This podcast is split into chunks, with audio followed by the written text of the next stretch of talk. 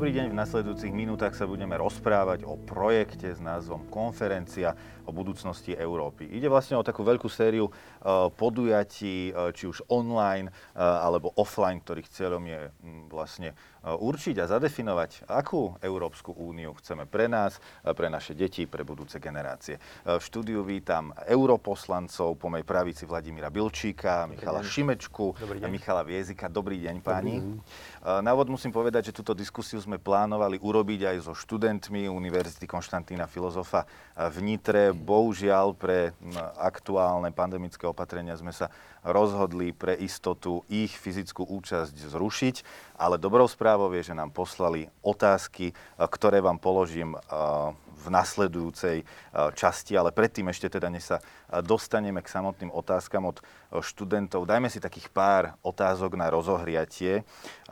Ja som teda spomínal tú konferenciu o budúcnosti Európy, známa skratka KOFOE. Už to celé beží. Ako to vlastne vnímate, pán Šimečka, možno na úvod? Vnímam to veľmi pozitívne a je dobré, že sa Európska únia a lídry Európskej únie pýtajú občanov, že čo, čo chcú vidieť, aké zmeny v Európskej, v Európskej únii, čo, ako vnímajú budúcnosť, čo je pre nich najdôležitejšie. Lebo faktom je, že veľmi dlho bola Európska únia, Európska integrácia projektom politických elít nie nutne iba v Bruseli, ale v členských štátoch a podľa mňa je dobré to zmeniť. A, a tá konferencia je veľmi dobrou, veľmi dobrou iniciatívou. Kľúčové samozrejme bude, do akej miery um, budú nakoniec lídry uh, európskych štátov rešpektovať tie, uh, tie požiadavky, tie podnety, tie námety, ktoré prídu z tej konferencie, aby to potom celé nezmietli zo stola, lebo to tiež je isté riziko a to je aj úloha nás ako europoslancov aj dbať na to, aby keď budú jasné, konkrétne návrhy na tom, na tom plenárnom zhromaždení a keď bude zrejme, že toto je to, čo si občania prajú, tak potom sa nemôže stať, že lídry na samite povedia, že my to vlastne nechceme. Čiže to, e, to samozrejme bude dôležité, ale podľa mňa je to veľmi dobrý, veľmi dobrý proces. Podľa mňa by to nemalo byť iba tak, že počas jednej konferencie sa občanov prostredníctvom či už online alebo offline diskusí pýtame, čo si myslia o Európskej únii, ale ale malo by to byť dlhodobé, malo by to byť súčasťou vlastne toho, ako Európska únia funguje, že občania majú možnosť nielen počas volieb alebo nielen počas jednej konferencie, ale dlhodobo uh, mať možnosť hovoriť uh, do toho, ako tá Európska únia má fungovať a kam sa má uberať. Pán Viezik, predpokladám, že tiež poviete, že asi je dobré, že niečo takéto sa koná. A moja otázka ale je, že či je aj podľa vás potrebné nastaviť možno nejaké nové smerovanie Európskej únie, nejaký nový kurz? To podľa mňa vôbec ani nemusí byť o tomto, alebo takto považujem v tejto rovine, pretože toto považujem za veľmi, povedal by som, že demokratický nástroj, hej, túto konferenciu Európy, alebo budúcnosti Európy. Uh, takže ja si myslím, že Európa zostáva verná svojim princípom, naozaj byť demokratická, transparentná, počúvať doslova hlas svojich občanov, však v podstate je to projekt naozaj všetkých občanov Európskej únie. Uh, v tomto smere teda, aj keby prišli s niečím, čo by sa dalo nazvať, že je novum možno pre nás, ako, ako tých, eh, ktorí rozhodujú teda o tom, kam bude Európa smerovať, tak na druhej strane to nemôže byť novum, lebo to vychádza priamo od Európanov. Hej. Čiže eh, pre nás je to vlastne nástroj, ako byť možno neotrhnutý od reality. My naozaj v tých svojich bublinách parlamentných môžeme považovať niektoré témy za horúcejšie, ako v skutočnosti sú pre bežných obyvateľov, takže v tomto smere je to dobrý signál. Čo sa ja bojím, je vlastne veľkosť toho fóra, a hľadanie konsenzu na takomto veľkom fóre, lebo vidím v tom parlamente nás je 705 a naozaj nejaký, nejaký kompromis nájsť je niekedy problematické a toto je naozaj fórum, ktoré ide cez všetky úrovne spoločnosti, že v konečnom dôsledku v optimálnom stave by bolo, ja neviem, 600 miliónov ľudí v podstate účastní takého fóra, čo samozrejme nebude. No i tak to bude veľmi ťažko zvládnutelné na to, aby z toho vznikla konzistentná, jednoznačná e, nejaká odozva, na ktorú by my potom by sme mali samozrejme reflektovať. Pán Bilčík, vy vlastne ste integrálnou súčasťou KOFE, lebo vy patríte do takej tej ušej skupiny zákonodárcov, ktorí vlastne dotvárajú to parlamentné zhromaždenie. Skúste nám povedať o tom viac, čo sa tam robí, čo sa tam preberá, čo tam robíte vy možno konkrétne. No, uh, je to proces a je to proces, ktorý má v celku jasné pravidlá a podľa mňa áno, platí to, čo hovoril uh, Michal Viezik, že je to také um, cvičenie v demokracii, lebo máme tam 108 europoslancov, Máme tam 108 zástupcov národných parlamentov, zo Slovenska sú tam e, 4 zástupcovia Národnej rady, máme tam 54 zástupcov, vlastne, ktorí zastupujú vlády členských štátov, tých 27 e, vlád, čiže dvaja zástupcovia za vládu za každý štát. No a plus sú tam e, občania, ktorí vlastne sú sú, sú reprezentatívni, pretože reprezentujú celé spektrum tej spoločnosti. Je tam proste taká kvota pre mladých ľudí, čiže je veľmi dôležité, že máme túto debatu, aj keď nepriamo s mladými ľuďmi a so študentmi, ale my sme v pléne konferencie budúcnosti Európy mali minule uh, veľmi, veľmi plamenný prejav uh, 82-ročného pána z Nemecka, ktorý naozaj mal veľmi silné a, jasné postoje k istým veciam. Takže je tam celé spektrum občanov. No a, a nie je to diskusia, ktorá by sa diala náhodne. Uh, ona jednak sa deje, a to je podľa mňa dôležité povedať na začiatok, že prečo vlastne celé toto máme, uh, toto cvičenie. Deje sa preto, lebo v Únii máme množstvo nakopených problémov a tým, tým hlavným bezprostredným impulzom k tomu, že tú konferenciu máme, bol Brexit. Bolo odchod veľkej členskej krajiny a tá konferencia mala slúžiť na to povedať si, čo všetko v Únii potrebujeme zlepšiť na to, aby ďalší exit sa neopakoval. Lebo dneska diskutujeme o možnom exite Polska, zajtra to môže byť iná krajina a myslím si, že je dôležité, aby tu bola taká jasná snaha ochrániť ten európsky projekt a preto to celé vítam. A zároveň je to aj štrukturované vnútorne. My tam máme pracovné skupiny, tie už začali fungovať. Máme tam veľké plénum, ktoré sa schádza pravidelne teraz najbližšie, bude pred Vianocami v decembri v Štrasburgu. Máme tam tzv. občianské panely, e, kde vlastne veľmi pozorne počúvame občanov na rôzne témy. A vždy sa to venuje e, ten panel, respektíve tie pracovné skupiny konkrétnej politickej oblasti. Či už je to boj s klimatickou zmenou, alebo je to snaha vlastne vytvoriť nové pracovné príležitosti, alebo je to snaha posilniť fungovanie právneho štátu. Je to aj veľká debata o tom, ako lepšie nastaviť e, tie ďalšie voľby do Európskeho parlamentu, aby ľudia sa ich boli ochotní a schopní viac zúčastniť, čo je veľký problém Slovenska, kde máme dlhodobo najnižšiu účasť. Takže myslím si, že tá debata dáva zmysel a môže priniesť aj štrukturované odporúčania. Úplne súhlasím, potom bude podstatné, aby sme ich aj my z pozície europoslancov tlačili do uh, tej skutočnej politickej reality, čo bude ťažké, aby sme niečo z toho presadili, ale myslím si, že vďaka tomu, ako je to nastavené, vôbec nie je nemožné. No, aké sú vlastne teraz hlavné priority spoločenstva, pán Šimečka? Možno, kde vidíte ten priestor na um, naozaj také výrazné zmenenie kurzu podľa vášho názoru? Tie priority sú e, dlhodobé dnes a sú dané vlastne aj, aj ten fond obnovy je o tých prioritách a je to samozrejme boj s klimatickou zmenou a transformácia ekonomiky na, na, na bezulíkovú a je to posilnenie digitálneho trhu, digitalizácia a vôbec prechod na, tie, na, na tú novú digitálnu ekonomiku. Z môjho pohľadu to, čo, a keď teraz budem hovoriť osobne, čo ja by som považoval za, za oblasť, kde Európska únia musí jednoznačne pridať a čo si myslím, že by bolo aj nie len že na prospech občanov, ale to cítime, zažívame každý deň, je zdravotníctvo. A tá pandémia do toho vpadla, aj vlastne zasiahla do priebehu tej konferencie. Aj ňou žijeme teraz na Slovensku, bohužiaľ, každý deň a, a naozaj sa, sa rútime do, do veľmi nebezpečnej, nebezpečnej situácie. A tam si myslím, že je jednoznačne priestor na to, aby Európska únia mala silnejšie kompetencie v oblasti zdravotníctva aby mohla napríklad e, spoločne reagovať v prípade nielen tejto pandémie, ale všelijakých budúcich e, kríz, ktoré môžu prísť, zdravotníckých. Dnes tie kompetencie má minimálne.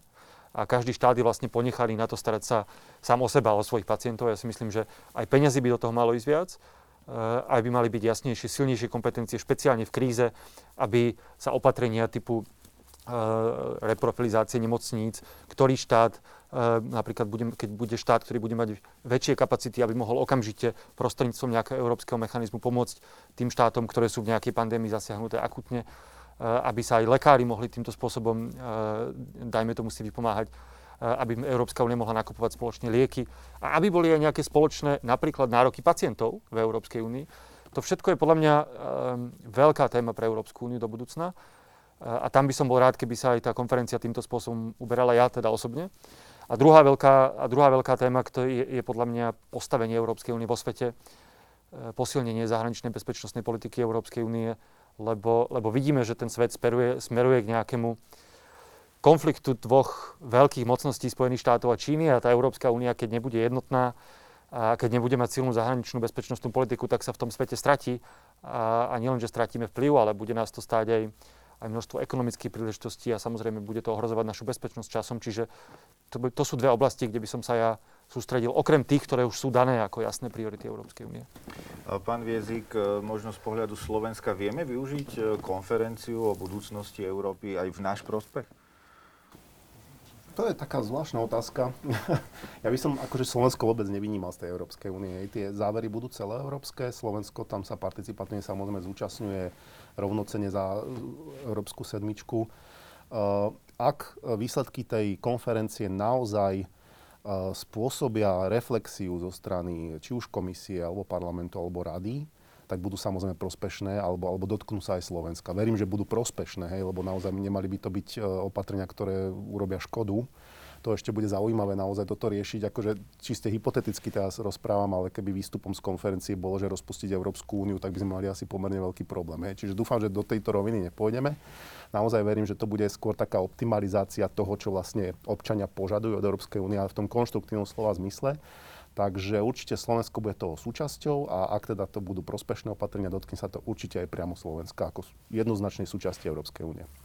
Ehm, čo napríklad vy konkrétne robíte v záujme slovenských občanov v parlamente? To je možno otázka pre všetkých. Ehm, môžete začať vy. No, akože teraz ide o to, či sa na to pozrieme technicky, alebo tak akože filozoficky.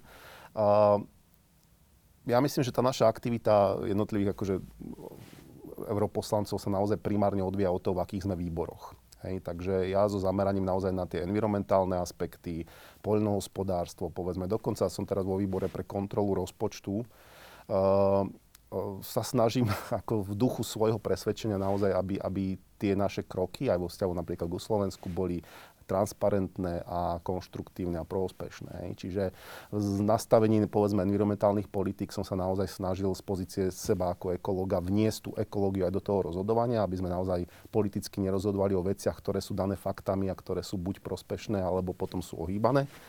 No a napríklad v tej kontexte toho, tej kontroly rozpočtu, uh, nedávno som bol teda účastný také akejsi konfrontácie v zmysle uh, stratenej akreditácie teda uh, poľnohospodárskej agentúry. A tam si myslím, že naozaj je dobre, keď uh, máme, máme priamo de facto možnosť vstupovať do tých procesov, sledovať tú, tú povedal by som, že transparentnosť aj z jednej, aj z druhej strany a naozaj sa snažiť o čo najlepší výsledok, aby sme si plnili svoje záväzky voči Európskej únii a zároveň voči Európska únia s nejakým spôsobom neukracovala. Takže E, ťažko odpovedať na takúto otázku, naozaj muselo by to byť konkrétne otázky, ktoré, ktorých som ako nejaký postoj zaujal, ale vždy sa snažím naozaj uh, pozerať sa na to spravodlivo, a to aj zo strany možno nielen súčasných generácií, ale aj tých budúcich, čo napríklad súvisí s tým životným prostredím veľmi úzko. Pán Šimečka, vy nemáte pocit, že sa strácate v tom pléne Európskeho parlamentu, že predsa len je tam toľko zákonodárcov, toľko možno uh, rôznych smerov, filozofických, možno záujmov. Ako to vnímate vy? Nemám pocit, že sa v ňom strácam a nemám pocit, že sa v ňom strácajú moji kolegovia, slovenskí europoslanci. Ono je to vždycky o tom, eh, ako človek v tom prostredí vie pôsobiť. Či, vie, či je súčasťou nejakej silnej politickej frakcie, eh, či eh, má možnosť sa dohodnúť s kolegami naprieč členským, členskými štátmi, vytvoriť nejaké aliancie, keď chce niečo presadiť. A, a tí, ktorí to robia, tak sú úspešní, aj keď je tých poslancov 705, oni sa vedia presadiť. A, a tí, ktorí to nerobia, a to teda s tým myslím napríklad aj dvoch slovenských europoslancov, ktorí v žiadnej frakcii nie sú a, a pochádzajú teda z tej fašistickej politickej strany, tak tí samozrejme sa v tom stratia, lebo ich nikto nepočúva.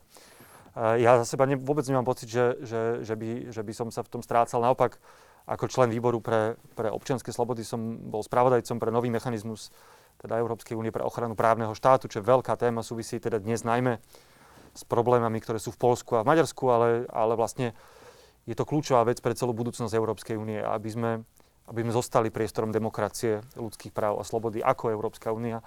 Som presvedčený, že, že, že inak Európska únia neprežije. Že prežije iba ako klub demokracií a práve aj k tomu tá, tá, tá rezolúcia, ktorej som bol spravodajcom, respektíve tá, tá, tá správa, ktorá, ktorá, mala aj, ktorá bola aj veľmi dobre prijatá, k tomu smeruje. No a potom druhá vec, ktorej ja sa venujem, ktorá sa práve týka tej situácie, ktorú zažívame, totiž pandémie a toho, že ten svet je čoraz menej predvydateľný, eh, tak, eh, tak som spravodajcom pre, pre smernicu na ochranu kritickej infraštruktúry. To znamená na to, aby štáty Európskej únie boli, boli schopné v krízovom momente Eh, reagovať či už na teroristický útok, alebo na pandémiu, alebo na výpadok energie, na čokoľvek, aby sa v takej chvíli eh, dokázali zachovať tie základné funkcie štátu, aby na to boli štáty pripravené, aby vedeli spolupracovať. Tak tomu smeruje nová legislatíva Európskej komisie a, a teda Európskej únie, kde ja, kde ja som spravodajcom, tak čo nie je teda jednoduchá úloha v tomto prípade, eh, ale ja mám pocit, že sa mi darí aj naplňať to, s čím som do tých európskych volieb vyšiel a čo som voličom slúbil. Pán Bilčík, e, skúste nám povedať vy, čomu sa venujete a možno by ste mohli naznačiť aj otázku Balkánu, aby ste mi potom nahrali na ďalšiu otázku. Naznačím a ďakujem a myslím si, že naozaj, zvlášť po tých voľbách v 2019 máme uh, veľmi slušnú a uh, silnú zostavu uh, poslankyň poslancov zo Slovenska. Česť teda pár výnimkám, ale myslím si, že naozaj väčšina z nás sa snažíme robiť maximum a naplňať e, tie priority, pre ktoré nás ľudia do toho parlamentu poslali. Ja vám dám príklad aj zo svojej roboty. My máme teraz osobitný výbor e, v Európskom parlamente pre boj s dezinformáciami. A ten výbor vlastne sa chýli k záveru svojho mandátu e, budúcu jar. Ja v tom výbore vlastne som dostal uh, príležitosť koordinovať všetkých poslancov z najväčšej politickej skupiny európskych ľudovcov. To znamená, som jeden z kľúčových ľudí pre tú frakciu a tým pádom aj pre parlament a pripravujeme správu, ktorá by nám mohla pomôcť e, naozaj oveľa účinnejšie bojovať s dezinformáciami, najmä v tom online priestore. Mimochodom, toto je podľa mňa jedna z tých tém, ktoré sa potrebujem chytiť aj v rámci konferencie o budúcnosti Európy, ako vlastne e, tú diskusiu o Európe uh, urobiť čo najferovejšie, lebo Brexit by tu nebol býval bez toho, aby tu bol obrovský priestor pre hoaxy a dezinformácie. Vďaka ním britskí voliči žiaľ boli podvedení a rozhodli sa tak, ako sa rozhodli. A, a nechcem, aby sa niečo takéto opakovalo, preto je pre mňa veľmi dôležité, aby sme prijali účinnú reguláciu sociálnych sietí, ktoré budú mať oveľa väčšiu zodpovednosť uh, za to, čo, uh, čo dnes v podstate bez akýchkoľvek silných pravidel šíria a, a vidíme zvlášť počas pandémie, že, že je to obrovský problém, ktorý sa dotýka nielen zdravia, ale aj životov ľudí. A, no a okrem toho, ja vždy hovorím ľuďom aj na Slovensku, aj v debatách, pokiaľ ich máme, dnes ich tu nemáme, lebo zase je pandémia, ale keď sa stretám s ľuďmi, Európsky parlament je slovenský parlament. To znamená, my z toho Európskeho parlamentu príjmame naozaj e, dôležité rozhodnutia, ktoré sa týkajú ľudí na Slovensku. A dokonca veľmi živo sa zaujímame o to, čo sa deje na Slovensku. Ja som súčasťou monitorovacej skupiny, ktorá vznikla po vraždách Jana Kuciaka a Martiny Kušnerovej a, a monitorujeme veľmi dôsledne e, tú situáciu na Slovensku v súvislosti s reformou právneho štátu, so stavom, slobodou, pluralitou, kvalitou mediálneho prostredia. Boli sme nedávno na misii na Slovensku e, v septembri, ktorá mala veľký aj verejný ohlas a vlastne pýtame sa naďalej politikov zo Slovenska, čo sa vlastne deje s touto krajinou. Tí, ktorí sú za to zodpovední, pravidelne tam máme premiéra, ministerky, ministrov. E, čiže naozaj my sme vo veľmi úzkom kontakte s tou situáciou na Slovensku. No a keď sa pýtate na ten Balkán, áno, som spravodajcom Európskeho parlamentu pre Srbsko, zároveň šéfujem delegácie pre vzťahy s Čiernou horou. Bol som z okolností aj tento mesiac na Západnom Balkáne v Podgorici a, a snažím sa byť tým hlasom, ktorý usiluje o to, aby Západný Balkán mal európsku budúcnosť. Dokonca aj v rámci konferencie o budúcnosti Európy som sa veľmi usiloval o to, aby sme uh, ľuďom z tohto regiónu dali priestor na tejto konferencii, aby Teraz sa vyjadrili. Sa lebo presne k tomuto smerovala otázka jedného zo študentov. Presne mal na vás otázku, že Um, prečo vlastne tie západobalkánske krajiny na konferencii o budúcnosti um, Európy uh, nie sú, uh, že teda sa nepodarila presadiť ich účasť uh, v EP a že preto je podľa neho na mieste klasy otázku, ako pre vlastne mladých ľudí z týchto krajín zabezpečiť lepšiu Európu. Prípadne, ako sa s týmito krajinami počíta v rámci Európskej únie pri obnove možno po skončení pandémie. Tak to znela otázka. Super otázka, ďakujem a pozdravujem študentky študentov na uh, politológii na univerzite uh, v Nitre. Uh, no, my sme veľmi chceli, aby tam títo zástupcovia boli, lebo ja len pripomeniem, že keď Slovensko vstupovalo do Európskej únie, mali sme konven o budúcnosti Európy, ktorý potom viedol k dohode Európskej ústave, a, ktorá neprešla v referendách a tým pádom e, nebola úspešná. Ale na tej konferencii sme my už mali našich zástupcov ešte pred našim vstupom do Európskej únie v roku 2002-2003. Západo-balkánske krajiny nie sú tak blízko toho vstupu. To je naozaj na niekoľko rokov dopredu v tom najlepšom možnom prípade. A, ale takisto my sme boli v Európskom parlamente jednoznačne za to, aby tu mali tam tú stoličku, aby prišli, aby boli medzi nami. Ale tá konferencia budúcnosti Európy je opäť kompromisom, kde museli s tým súhlasiť aj členské štáty. A viaceré členské štáty sú skeptické voči rozšíreniu Európskej únie, voči ich účasti a práve preto to neprešlo. Ale ľudia zo Západného Balkánu mali príležitosť zapojiť sa do tzv. digitálnej platformy na tej konferencii. Mali sme tam aj ministra Černorského zahraničných vecí, ktorý vystúpil online v rámci plenárneho zásadnutia, keď sme mali debatu o tej, o tej digitálnej platforme.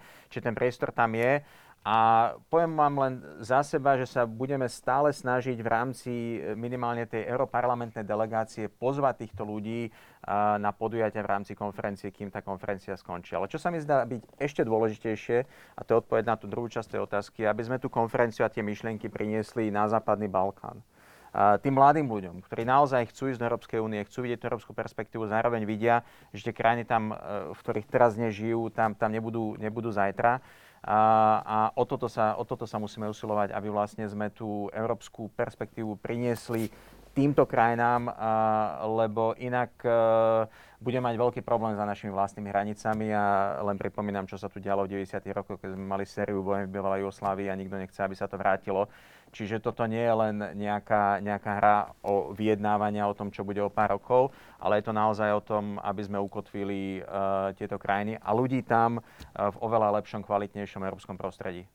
Študentka Barbara sa pýta, že mm, ako by ste chceli zmeniť uh, euroskepticizmus alebo euronevedomosť, ktorá panuje v našom regióne. Pán Viezik, skúste. Rád by som mal taký akože jednoznačný recept na túto úlohu, lebo vnímam to naozaj ako veľký problém, ale treba to vnímať naozaj v kontexte do veľkej miery dezinfoscény. Ten euroskepticizmus nevychádza z objektívnych uh, vedomostí alebo z objektívnych faktov. Naozaj ja ako, ako nový v podstate v Európskom parlamente som tam prišiel s očami otvorenými a ja nevidím e, naozaj negatívne aspekty, ktoré by mohli reálne byť akože potom odzrkadlené v euroskepticizme. Čiže myslím si, že toto je veľký, veľký problém vlastne súčasného sveta, kde je pretlak informácií a naozaj nedostatok, alebo nedostatočná schopnosť ľudí tieto informácie filtrovať a kriticky k ním pristupovať.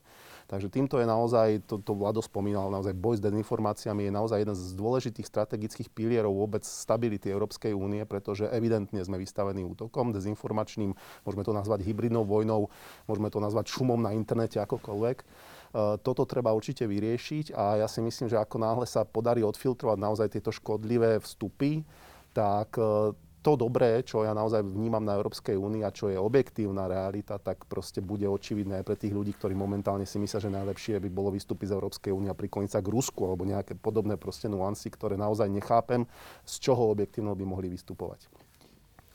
Ja by som možno k tomu dodal, že samozrejme súhlasím, e, súhlasím aj s tým, čo povedal kolega Mišov Jezik, že veľa z toho sú čisté nezmysly, e, čo sa šíria Európskej únii.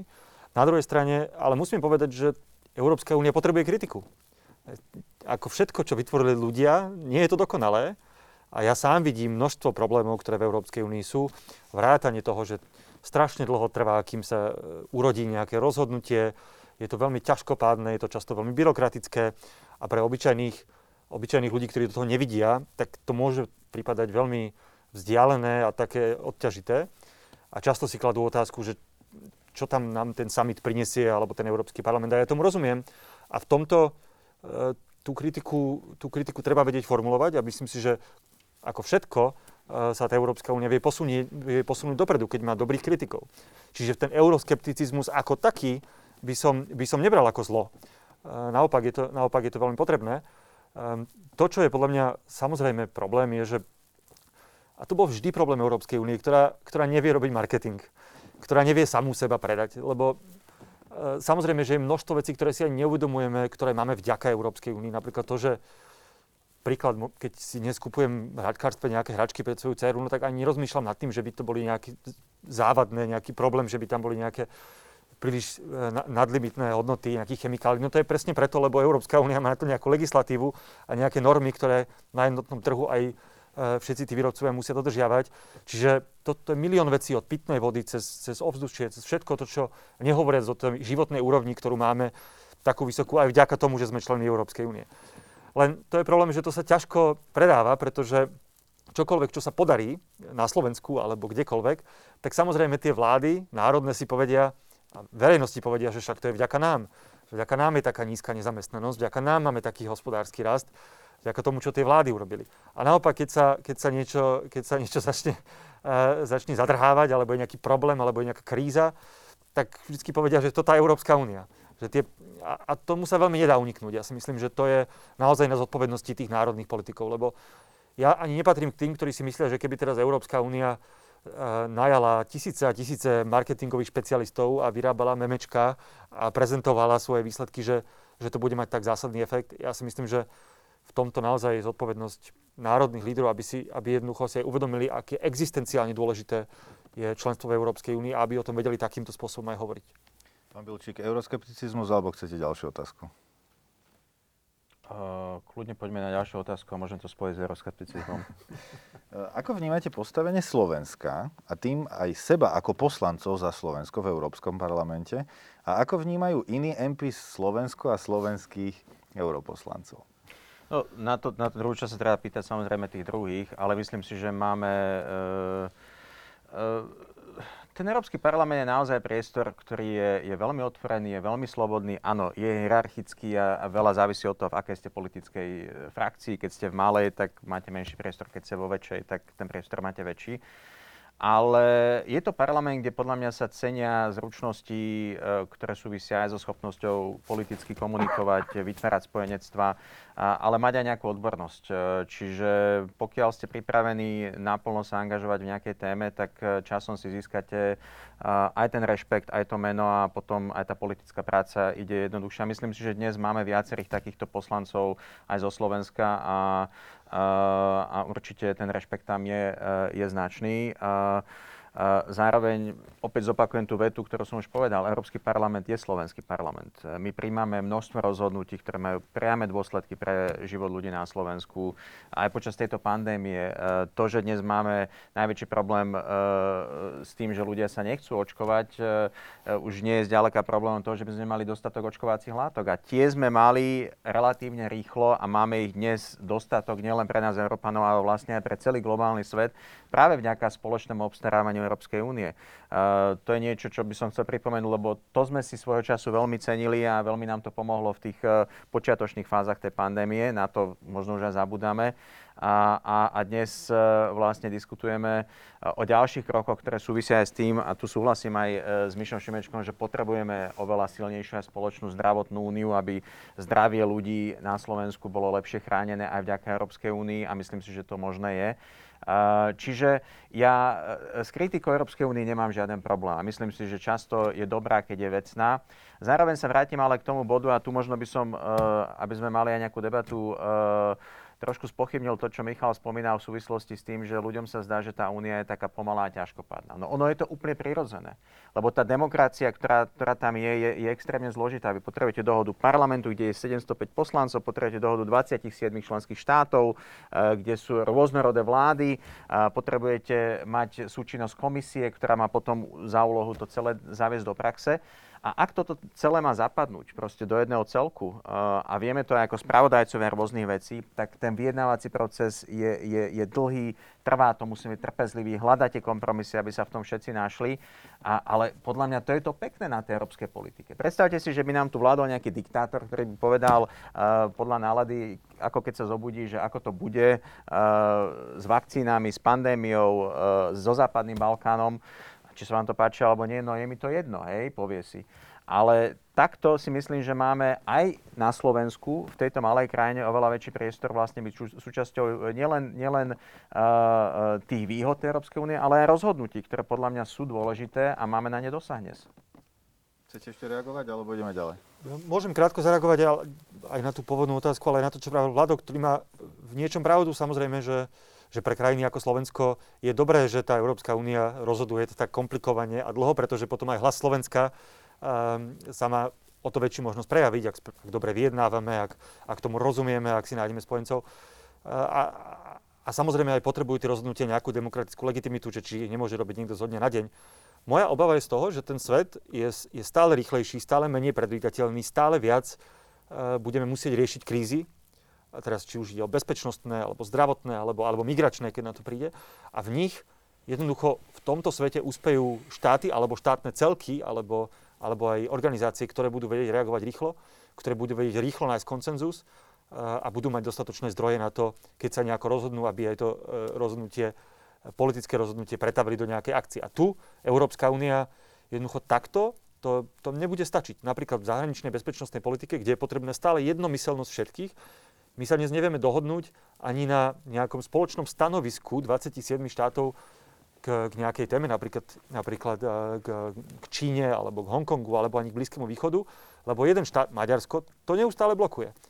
A, a, a Európska únia napríklad dneska nevie ani poriadne vyslať nejaké, nejaké vlastné jednotky do nejakej, keby vypukla kríza, ktorá ohrozuje priamo európske záujmy niekde v susedstve, v Severnej Afrike, kdekoľvek.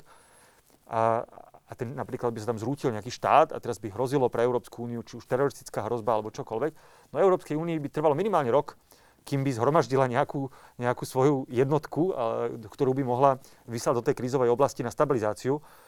A za ten rok už by te, sa ten vývoj medzi tým už dávno uberal niekam inám. Ja len na toto poukazujem, že a špeciálne e, z pohľadu, z pohľadu občanov to občas, občas môže pôsobiť, že to je strašne ťažkopádne. A, a niečom je to dobré, ale v niektorých oblastiach by som naozaj, uh, by som naozaj uvítal, keby Európska únia proste bola akcieschopnejšia.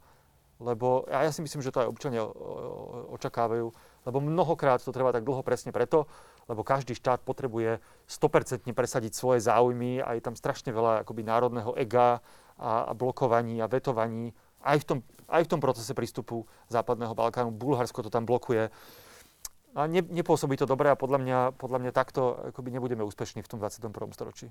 Tak dosť veľa otázok prišlo m, m, konkrétne na stáže študentov. Mm-hmm. Je tu napríklad otázka, že na čo sa pozerajú europoslanci, keď si vyberajú študentov na stáže a že aké kritéria ich presvedčia? Viezik, pán Viezik vás napríklad, ktorý študent presvedčí, že mu dáte šancu na stáž? Ja nie som práve taký úplne naj, najstážovitejší typ e, europoslanca. Naozaj tých stážistov som nemal až tak veľa. Uh, a nemal som ani, ani ako nejakú zásadnú motiváciu mať ich, povedzme, že na pravidelnej báze. Čiže vždycky som, ak, ak ma niekto presvedčil reálne, tak muselo to byť naozaj čosi extra čo ten, čo ten stážista mi ponúkal. Väčšinou, ak to bola iba formálna, formálna žiadosť o stáž, tak uh, som jej nevyhovel. Aj s dôrazom na to, že som to nepovažoval za úplne bezpečný proste proces v kontexte teda covidu a nechcel som mať naozaj len formálnu stáž, chcel som mať človeka, ktorý by bol schopný reálne participovať na tej mojej agende a bol by mi nápomocný. Takže v tomto duchu e, určite som veľmi zásadne hľadel na jazykovú vybavenosť e, teda stážistov. Hej, to je v podstate ani nie že, nie, že výhoda, ale nevyhnutná podmienka na to, aby sa orientovali určite v angličtine veľmi vítaná by bola samozrejme schopnosť eh, po francúzsky komunikovať alebo prípadne po nemecky, ale tá angličtina to je akože must, tam sa nemáme čo baviť. No a potom som naozaj eh, tých stážistov, keď som ich teda vyberal, tak skôr v kontexte a nie tak možno môjho, môjho hlavného zamerania, ale skôr tých doplnkových, hej, čo je možno paradoxné, že ja som si skôr vybral teda e, stážistov schopných reflektovať na zahraničné vzťahy alebo na, na tieto, tieto povedal som, že politologické témy a nie práve tých, ktorí možno by mali nejakú e, špecializáciu na ekológiu alebo environmentalistiku. E, práve kvôli tomu, že tam som pocitoval taký akýsi hiat môjho zamerania a chcel som to mať pokryté. No a musím naozaj povedať, že v tomto smere som mal naozaj šťastnú ruku Treba ale povedať, že e, tí stážisti urobili určitý nadštandard a v tom, v tom kontaktovaní ma, že zrazu sa predo mňou objavili s konkrétnou teda, teda akože požiadavkou a proste mohli sme si to odkomunikovať a mohol som sa presvedčiť, že naozaj sú, sú schopní. Čiže bol, bolo to trošku aj také, také akože cítenie v čreve, ale naozaj si myslím, že kvalitne pripravení stážisti, e, optimálne po vysokej škole alebo minimálne po tom bakalárskom štúdiu, jazykovo pripravení a povedal by som, že, že proeurópsky, proenvironmentálny, to, to boli moje hlavné kritéria, prečo som ich vyberal. A hlavne, hlavne, hlavne naozaj, že proaktívny a ochotný e, venovať sa danej problematike, možno aj nad, nad, nad rámec mojich nejakých uh, inštrukcií. Pán Šimečka, vaše kritéria? Áno, samozrejme, to, čo spomenul kolega Michal Viezik, jazyková vybavenosť, e, záujem o európske dianie a to je všetko, to je všetko samozrejme. Teraz je strašná škoda, že tá pandémia vlastne nás postihla tak, že ani stážistov nemôžeme mať. Pre mňa bolo nesmierne dôležité, a ja som to tak vlastne trochu aj, aj, aj bral, tie, tú funkciu tej stáže, že to nie je až tak niečo, čo primárne má byť mne pomôcť, ale že to je niečo, čo ja môžem, čím ja môžem pomôcť tým, tým stážistom.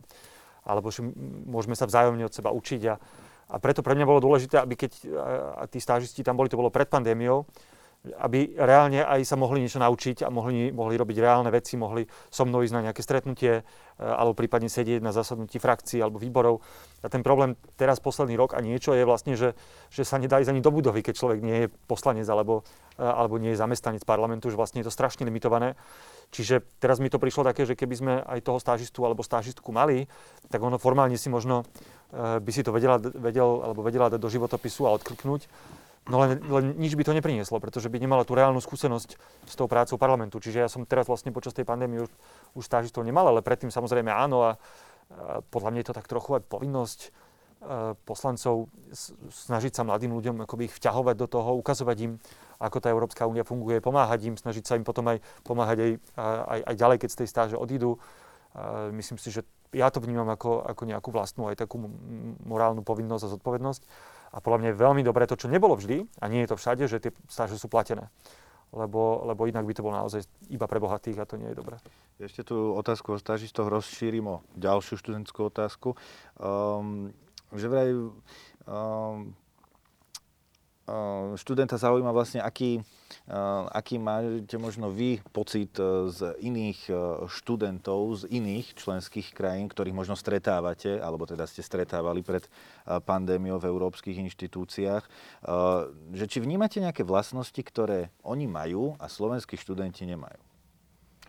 Ja by som nerad takto generalizoval, eh, lebo myslím si, že máme veľmi veľa šikovných eh, študentov zo Slovenska. Ja robím tie stáže dlhodobo pravidelne, robím aj v Bratislave, aj v Bruseli a sú platené eh, a teším sa z toho. Počas tej pandémie to bolo náročnejšie, ale ja som sa snažil zapracovať tých ľudí čo najviac do, toho, do tej online spolupráce a vždy tam bol priestor pre tú, pre tú robotu a navyše ten parlament sa vlastne po lete dosť otvoril a vlastne teraz napríklad stáže ktorú mám v Bruseli, tak, tak stále môže chodiť do kancelárie, aj keď sú tam isté obmedzenia na počet ľudí už. E, čiže myslím si, že dá sa to, ja v tom určite budem pokračovať. Ja sa to veľmi teším, lebo ja keď e, vyhlásim tú stáž, tak mi prídu desiatky, desiatky extrémne kvalitných e, CV. A čo ste kritéria, no tak tam rozhodujú maličkosti. A pre mňa najpodstatnejšie sú motivačné listy a plus rozhovor s dotyčnou kandidátkou alebo s dotyčným kandidátom. A to znamená naozaj, prečo vlastne chcú ísť na tú stáž. Čo ich zaujíma v súvislosti s mojou robotou, čo od toho očakávajú a kde sa vieme stretnúť. Lebo v tom finále, keď máte tie desiatky e, prihlášok, tak vlastne my to zúžime na nejakých 5 ľudí a, a tam tie rozdiely sú často veľmi, veľmi malé. A zároveň je to obrovská príležitosť pre tých mladých ľudí. Ja vám poviem príbeh jedného svojho bývalého stážistu, ktorý e, bol u mňa veľmi dlhý čas, e, práve kvôli pandémie zostal dlhšie, sme sa rozhodli na lepšej spolupráci a dnes je zamestnancom Európskeho parlamentu. Čiže jemu sa naozaj podarilo, vďaka tomu, že bol výborný, uh, presadiť nielen ako stážista, ale dostal vlastne zamestnanie. A ja sa teším, že máme kvalitného Slováka v tejto európskej inštitúcii. Uh, takže uh, môže to byť naozaj veľmi dobrá aj životná skúsenosť pre koľkoľvek, čiže chcem ľudí, ľudí pozvať, aby sa hlásili na tie stáže ďalej. A ja mám veľmi dobrú skúsenosť s ľuďmi zo Západného Balkánu, ktorých stretávam často študentov, študentky. Uh, a e, to, čo mňa na nich e, extrémne fascinuje, tá motivácia. Ale ja si myslím, že tam ako keby nie je nič, nič iné, kde ja by som robil rozdiely medzi tými ľuďmi zo Slovenska a, a, a zo zahraničia. Možno jeden malý rozdiel, a to poviem ako človek, ktorý žil, študoval v zahraničí väčšinu 90. rokov. A predsa len niektorí tí študenti, ktorí majú aj tú zahraničnú skúsenosť zo Slovenska, tak si myslím, že sú v niečom a, tak nápravu priebojnejší, odvážnejší. A to je dôležité v tomto prostredí, kde je obrovská konkurencia. Nebáť sa spýtať, e, neexistuje niečo tak ako hlúpa otázka. Nebáť sa povedať si, že toto sa mi páči, toto sa mi nepáči. A takže tu chcem povzbudiť aj, aj ľudí na Slovensku, ktorí študujú. E, proste to je súčasť demokracie a, a taká tá odvaha a priebojnosť je niečo, čo sa veľmi cení. Študentka D, teraz neviem, Daniela alebo Denisa sa pýta, um, vieme, že sme vystavení digitálnemu svetu už viac ako 20 rokov. Technológie pribúdajú každým rokom. Uh, toto však tiež znamená stratu niektorých zamestnaní pre ľudí. Uh, teda bude nahradená táto práca robotmi alebo vyspelejšou technikou. Myslíte si, že tento problém nastane a v akej miere by nás to potenciálne mohlo zasiahnuť v otázke nezamestnanosti? Kto si trúfne? robotizácia, digitalizácia jednoznačne nastane. A určite sa dotkne niektorých odvetví pracovných, ale zároveň priniesie mnohé ďalšie. Hej, to, je, to je naozaj ten istý, ten istý, tá istá dilema, ako určite mali, ja neviem, v 19. storočí ľudia, ktorí manuálne pracovali v nejakých uh, fabrikách aj, alebo v 18. storočí a potom prišla priemyselná revolúcia a priniesla zásadný, zásadný kvalitatívny proste posun nemám pocit, že proste ľudstvu by sa menej darilo hej, po, tej, po tej priemyselnej revolúcii, ak teda nebereme do úvahy samozrejme dopady na, na klímu a životné prostredie a možno niektoré kultúrne alebo tie uh, spoločenské choroby. Uh, a tohto sa netreba v podstate báť, ale na druhej strane netreba, netreba byť pasívny a treba sa na to pripravovať reálne. Hej. Čiže tie zručnosti v tom digitálnom svete, takisto ako povedzme tá jazyková vybavenosť v súčasnosti sú naozaj že nevyhnutnosťou pre všetkých, a to teraz nehovorím len pre mladých, naozaj že pre celú spoločnosť. Čiže dochádza k nejakej transformácii. Tá transformácia bude v, vo, akože v smere digitalizácie, robotizácie, ale aj tá hlavná transformácia našej ekonomiky na tú bezuhlíkovú vlastne ekonomiku, tá tiež priniesie mnohé, mnohé technologické a spoločenské posuny to všetko treba byť pochopiteľne pripravený, aby sme neboli zaskočení. Hej. Ale ozaj, že eh, ak nie na niečo, na niečo eh, momentálne čas tak na nejaký atavizmus. Proste pozerať sa dozadu a lipnúť na starých vyšlapaných eh, cestách, tie musíme zmeniť, pretože sú už pre nás ohrozujúce. Hej. Takže je to naozaj že naša nutnosť, povinnosť, treba byť na to prichystaný a verím, že tie systémy nebudú transformované bez ohľadu na človeka. Hej. Ehm, aj v Európskej únie naozaj tá, tá hlavná linka je, že tá transformácia musí byť spravodlivá a na tých, na ktorých, ktorých sa dotkne najviac, sa naozaj pamätá, myslí a budú sa im poskytovať príležitosti, aby ten prechod bol pre nich čo najmenej bolestivý. Ďalšia otázka. Je podľa vás priateľné, aby niektorí občania Slovenskej republiky bezplatne vyštudovali na Slovensku a potom odišli pracovať do zahraničia, kde tvoria ekonomickú hodnotu a odvádzajú dane? Či je to priateľné, je to, je to realita. Je to a, a podľa mňa nemá zmysel sa nad tým rozčulovať, alebo, alebo sa nad tým rozhorčovať, alebo snažiť sa to nejako zakázať. Jednak v priestore Európskej únie je to nezmysel. A, a jednak je to naša chyba. Jednak je to chyba nášho vzdelávacieho systému, ktorý sa roky nedokáže uh, naštartovať a roky nedokáže zreformovať. A samozrejme potom preto nám utekajú, koľko je to, myslím, 16 študentov, v tomto sme úplne výnimoční v Európskej únii, že najviac, s e, výnimkou Luxemburska, ale to nemá ani vlastnú univerzitu takú, ako majú slovenské. Uh, najviac študentov študuje v zahraničí. Samozrejme, Slovensko je v niečom nevýhode, pretože Slováci môžu študovať v Čechách, keďže ten jazyk je veľmi podobný a keďže tá kvalita českých univerzít je, je, je o toľko vyššia, ale aj tak. To je, ja si nemyslím, že by, sme to, že by sme mali ľudí od toho odhovárať, ani si nemyslím, že by sme to mali zakazovať.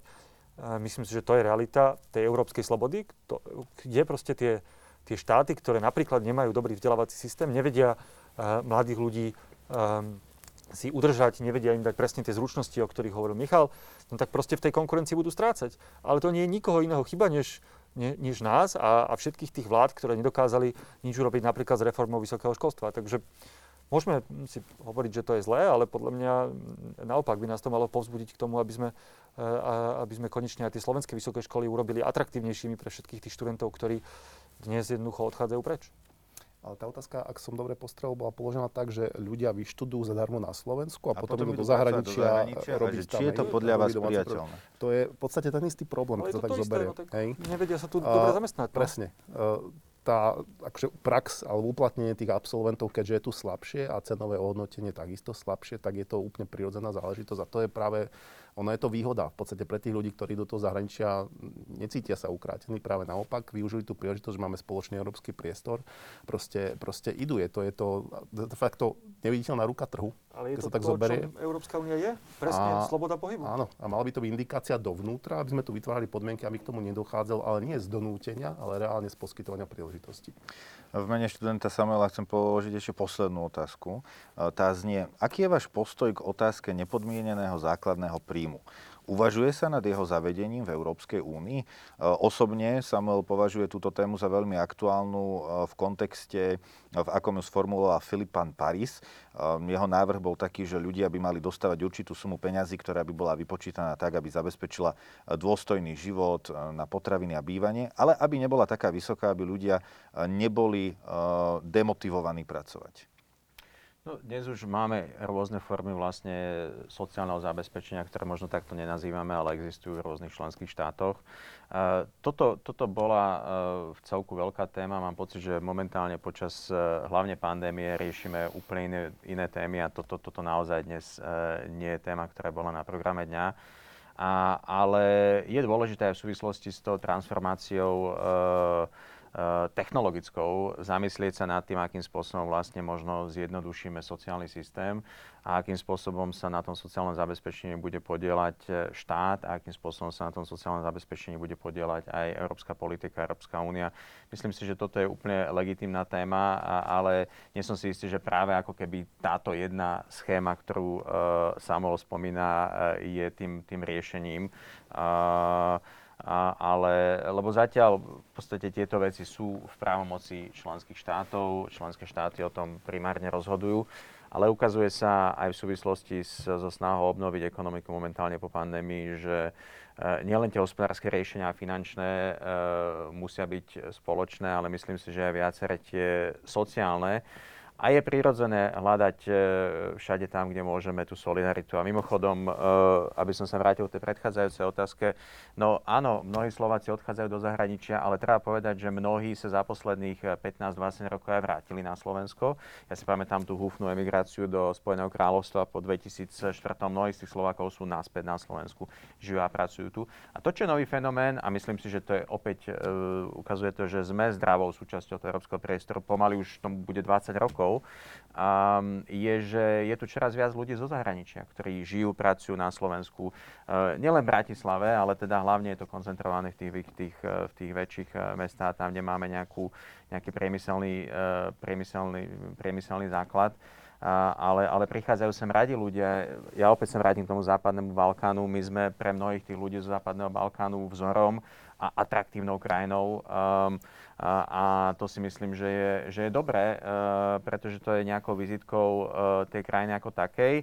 Odliac do toho, že áno, potrebujeme zlepšiť náš vzdelávací systém, potrebujeme zlepšiť naše zdravotníctvo, uh, ale takisto Slovensko sa vďaka tomu, že je v Únii, niekam posunulo. Hovorí europoslanec Vladimír Bilčík, jeho spoludiskutujúcimi boli jeho kolegové v Európskom parlamente. Michal Šimečka a Michal Viezik. Páni, veľmi pekne vám ďakujem za váš čas, aj za no, príspevky k tejto diskusii. Majte sa pekne, dovidenia. Ďakujeme, Ďakujeme dovidenia. Dovidenia. dovidenia.